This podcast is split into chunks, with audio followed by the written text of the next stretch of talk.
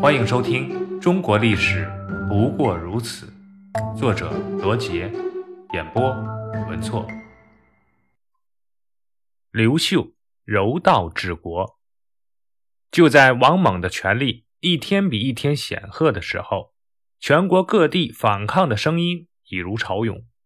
王莽的种种倒行逆施，种种的忤逆阴险，不断激起民愤，天下的形势也不容乐观。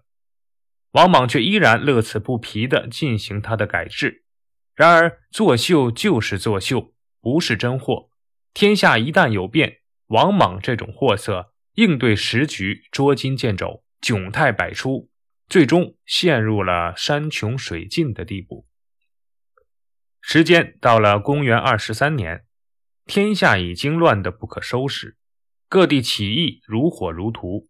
在当时众多的农民起义军中，当属绿林、赤眉两支起义军的声势最为浩大。就在起义军进攻长安的危机时刻，王莽仍然相信天命。他做了他人生中的最后一次我行我秀，率群臣至长安南郡，嚎哭祭天，凡哭得哀痛者都授以官职，官吏及平民因哀哭而封官的达数千人之多。公元二十三年十月初一，长安城中的市民倒戈，火烧宫殿，要求王莽出城投降。两天后，王莽从白虎门潜逃。来到人工造就的浙台，此时起义军攻入长安，王毅等人战死，被起义军围攻。王莽躲进一间小黑屋子里，早已经没有了皇帝的威严。他双手抱头，面露惊骇。此刻的他没有作秀，因为他是真的害怕了。就在此时，一个杜吴的商人闯进小黑屋，一刀狠狠地刺向了王莽的心窝。中国历史上绝无仅有的书生皇帝，就这样结束了他戏剧性的一生，卒年六十九岁。作秀最终让他付出了代价，这个代价就是一笑青史。新朝灭亡后，汉更始帝刘玄定都洛阳后，想派一名有能力的大臣去安抚河北一带。刘秀发现这是一个重要的机会，可借此来壮大自己的力量。便主动向刘玄请缨去河北，刘玄同意了他的请求。于是刘秀以大司马的身份到了河北。他每到一处都要做三件事：一、接见官吏，给予厚待；二、平反冤狱，释放囚犯；三、废除王莽的苛政，慰问饥民。这三件事赢得了广大的民心，因为当时在河北有三股势力。首先是王朗势力，其次是王莽的旧部和残余势力，还有铜马、青毒等农民起义军，情况比较复杂。河北人刘林曾向刘秀献计，说黄河以东驻扎着赤眉军，只需用绝河的方法去灌赤眉，百万人众都将被淹没而不复存在。刘秀认为这种做法过于残忍，会丧失人心，就没有采纳。这样一来。刘秀的情况就更加不容乐观。从军力上看，兵少将寡；从事态上看，地方上各自为政，无人听从指挥。尽管他招揽英雄，安抚民心，但毕竟没有足够的军队，又被王朗追击，屡屡陷入困境。而刘秀仍然坚持实行宽柔的政策，以德收复人心，逐渐地招揽了邓禹、姚期、冯异、耿纯等人才。又借当地起义军的名义壮大声势，并且联合信都、上古、渔阳等地的官僚集团，人心慢慢归顺而稳定。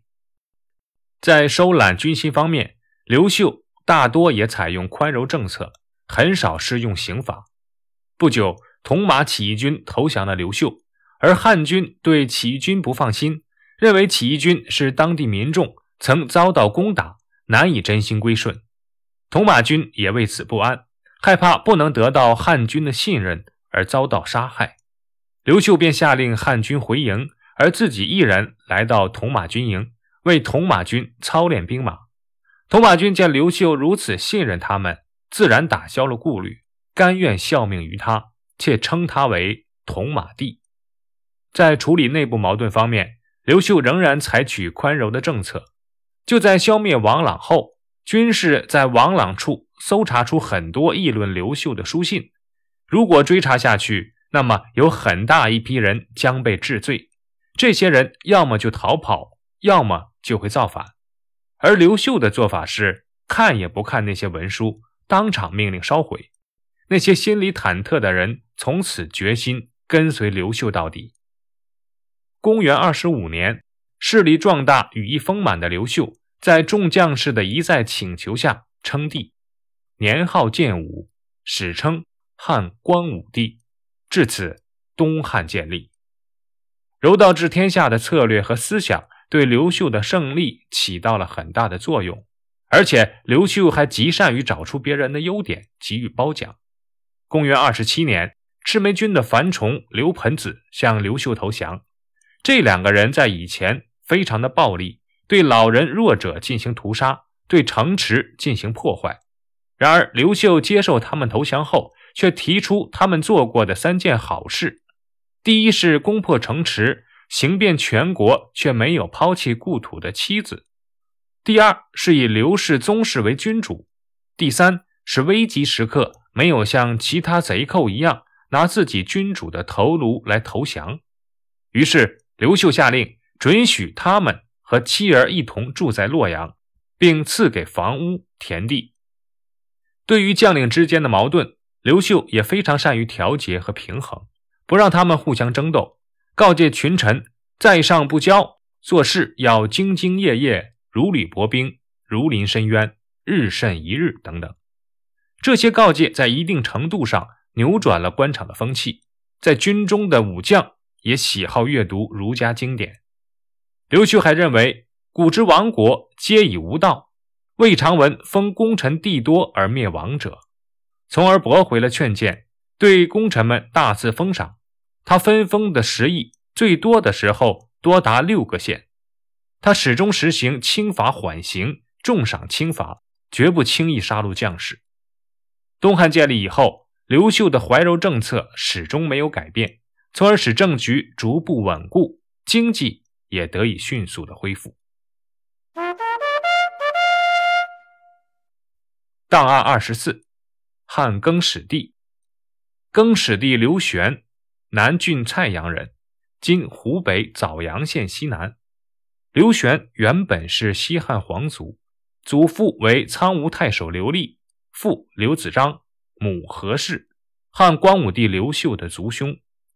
公元二十三年，刘玄被绿林军在玉水之滨（今河南白河）拥立为皇帝，年号更始，成为历史上著名的更始帝。同年，新朝灭亡，刘玄入主长安，成为天下之主。公元二十五年，更始政权在赤眉军和刘秀大军的两路夹击之下土崩瓦解，刘玄向赤眉军出降，献出传国玉玺。更始政权灭亡不久，刘玄被赤眉军所杀。后刘秀大将邓禹遵刘秀之意，将刘玄安葬在长安附近的霸陵。刘玄才智平庸，性格懦弱，他一朝为帝，便沉湎于宫廷生活。即位后，将政事都委托于自己的岳父赵蒙，放任其专权。